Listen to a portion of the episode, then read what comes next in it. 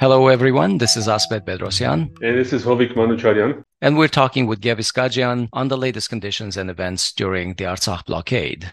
Gev, as you remember, is with the ANC in Artsakh, Nagorno-Karabakh. He lives in Stepanakert.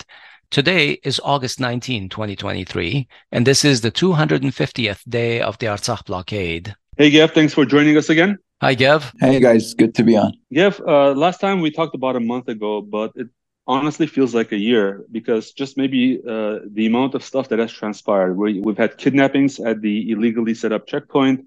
We've had uh, more deaths and news about people dying from famine. Uh, we have constant news about Azeri military aggression, farm equipment being destroyed so that people can't even conduct regular agriculture. So I don't know that we could talk about many things, but I wanted to ask you to brief us on what are the most important things that you're seeing on the ground today. Yeah, I think you know the the most important to, thing to keep in mind, as you rightfully mentioned, uh, we had our first recorded case of starvation. We had a uh, young mother who suffered miscarriage because we couldn't get her to the hospital in time due to the fuel shortage. Um, and we have all of these like compounding situations and you know, anyone that's if you take any finite system, uh, something with a set amount of supplies of goods, like Artsakh is today, every day those resources get depleted.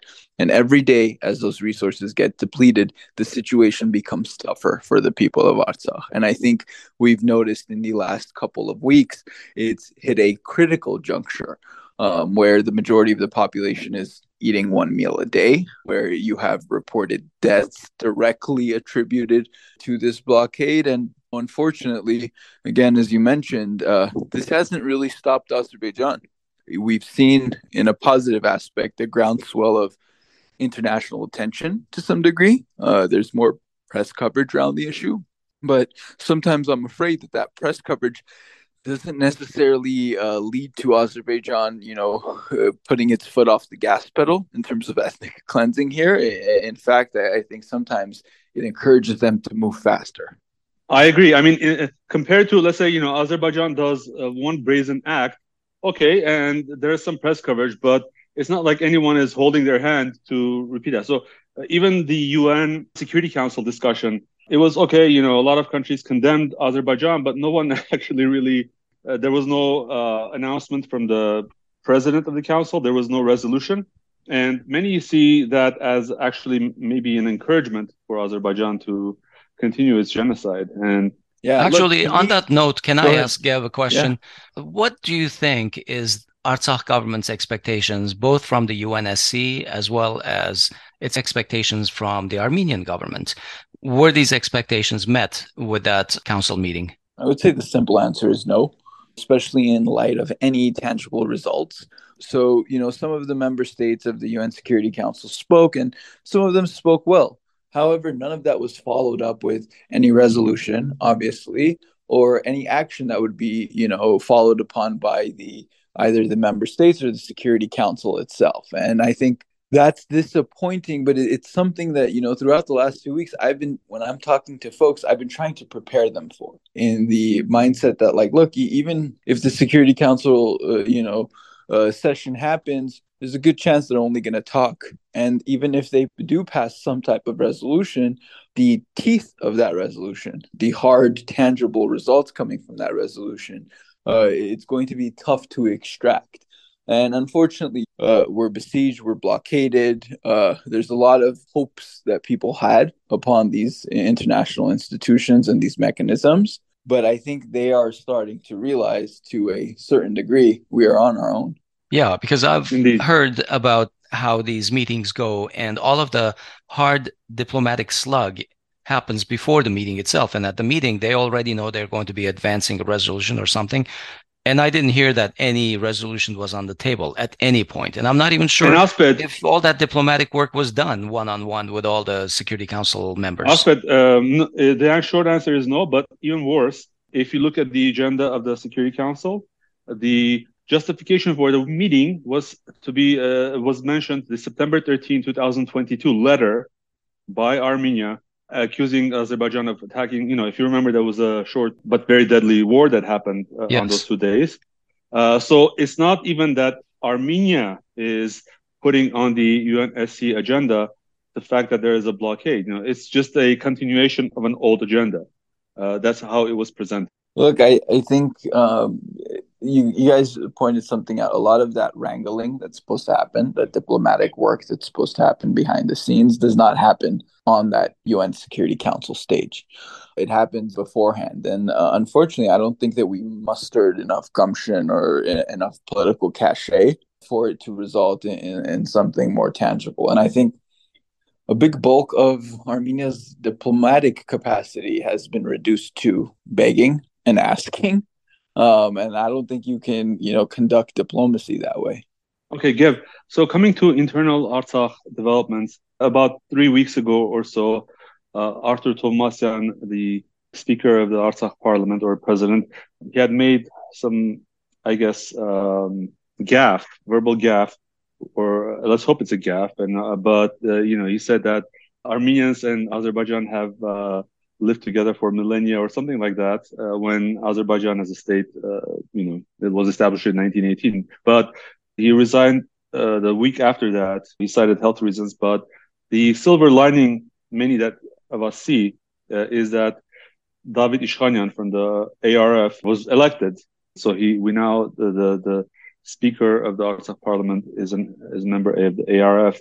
However, I mean, I have to mention that his nomination was presented by the ruling regime, so by Arayik Harutyunyan. So at least there's some kind of a discussion and agreement.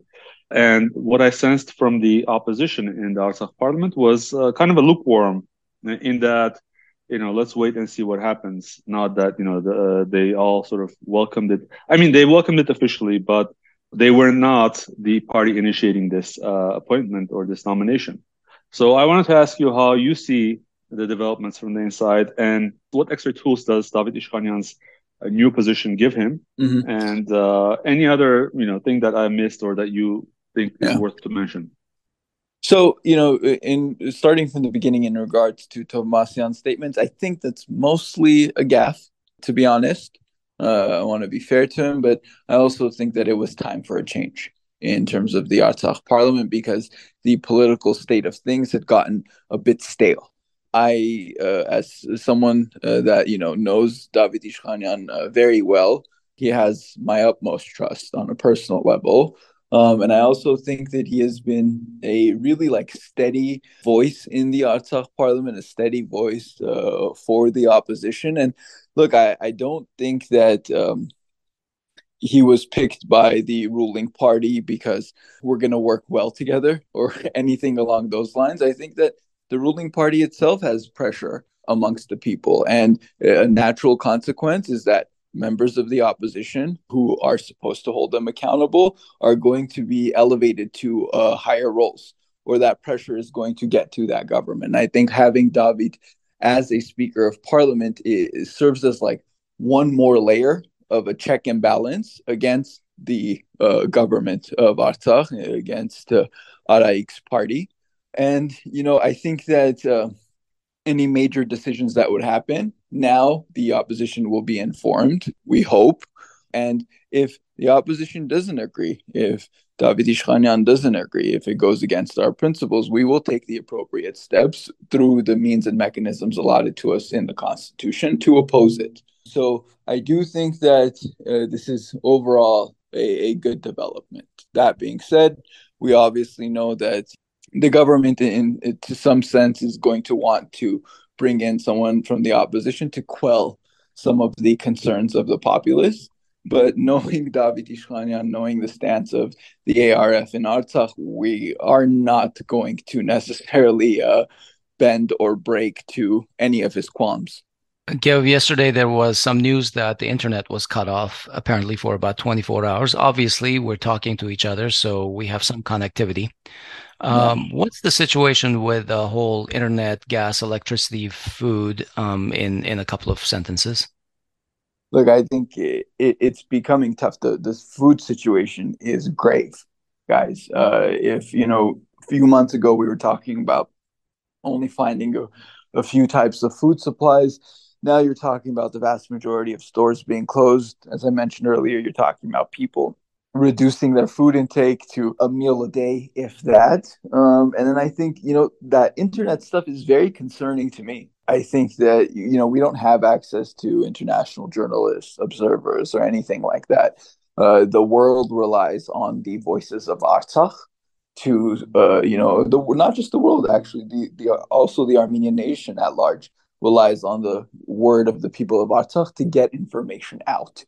And when they blockade us from access to communication and information, that becomes very dangerous. And I say this because, and I don't think that this is a coincidence, they cut off our fiber optic line five minutes before a press conference that we were going to hold here with the ICC prosecutor that had stated that what's going on is an act of genocide. Yeah. Um, so I think the Azeris are acutely aware of uh, some of the media attention that's come about and some of our efforts here, and they're going to do everything possible to derail it. Yeah, I think um, you know the it, it, should be worth mentioning to uh, international media that are listening to this because I know that actually some of them have actually reached out to us. Uh, you know, we please continue covering this because, as Gev mentioned, there is so little uh, information going out, and we, you know, I think that it, it, would serve. It would be just to make sure that international media covers this properly and counterbalances Azerbaijan's overt and very large-scale propaganda efforts. Uh, for instance, just today we we learned that uh, the illegal Azerbaijani checkpoint they're also preventing the repatriation of a dead person. So Helen Dadayan, who unfortunately died in a car accident uh, or in a vehicular accident in Armenia itself, she was in Armenia studying um, I mean, uh, it, it, sounds ridiculous, and it would sound very ridiculous. Uh, you know, before this all this happened to me, I would say there's some kind of a you know misinformation. But feel free to check out yourself. But you know, her body is being prevented from being repatriated to her native Chartar village, uh, so that it could be buried there. I mean, that's that's the level of Armenophobia, and uh, that's the level of genocidal intent by the Aliyev regime. And to close, I also, um, you know, Gev. I know you, you, your your resources are limited. It's not like you're sitting right next to Arayik or David Ishkhanyan for what it's worth. But uh, you know, we hear that we, worrying news that there are troop movements that Azerbaijan is basically constructing a case in the media of Armenia continuing to retain military presence in Artsakh, where we know that's not true, and that's Artsakh Defense Army in Artsakh. But how likely do you see the uh, overt and actual hot war starting again? God forbid, but you know what? What are you see? What are you sensing on the ground? Look, if we have a scale of like green, orange, red, of like how worrisome it is, and let's say throughout the majority of the last two years, I've only seen it come to red maybe twice. And in those instances, we had these skirmishes right before the Aghavno territory was given away and right before the war that you guys mentioned earlier in the podcast in, in September. It is at that juncture right now. Now, I can't you know guarantee and say that Azerbaijan is going to attack, but but from what we've seen in terms of troop movements, from reports that we are hearing, uh, they are gearing up uh, at the very least gearing up for something on a big scale. Um, and it's something that should be worrying. And you know, my parting words uh, today would be that uh, things aren't getting easier as time goes by. Things are getting more dangerous. Resources are running lower, and the most concerning of all this, Azerbaijan is becoming more brazen. I wish there was a good note to end this on, but this is uh, this is it. I think yeah, look, there's no good note to end it on, especially in these times. But I think the best thing that we can do is be aware and prepared. A lot of times these things hit us with shock. Um, and before people can uh, rightfully analyze the situation or realize what's going on, let's say the, the skirmishes, the war is kind of over and we lose land, we lose territory, we lose boys. I think now at this juncture, we have to know what's ahead of us. And, you know, there may be things we can do, there may be things we can't do, but being prepared is essential. Yeah. Uh, as a, a, parting comment on my part, I want to repeat what Hovik said that we have some international media that listen to us. We try to stick to the facts on this uh, show, and we want to make sure that you know what's going on from the ground up.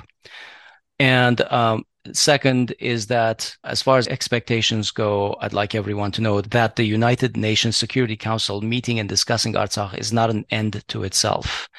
Um, so nothing has been achieved just by a discussion. Absolutely. Okay. Uh, thank you, Gev, for joining us today. Thank you, Gev. Uh, glad to be on, guys. We'll talk soon.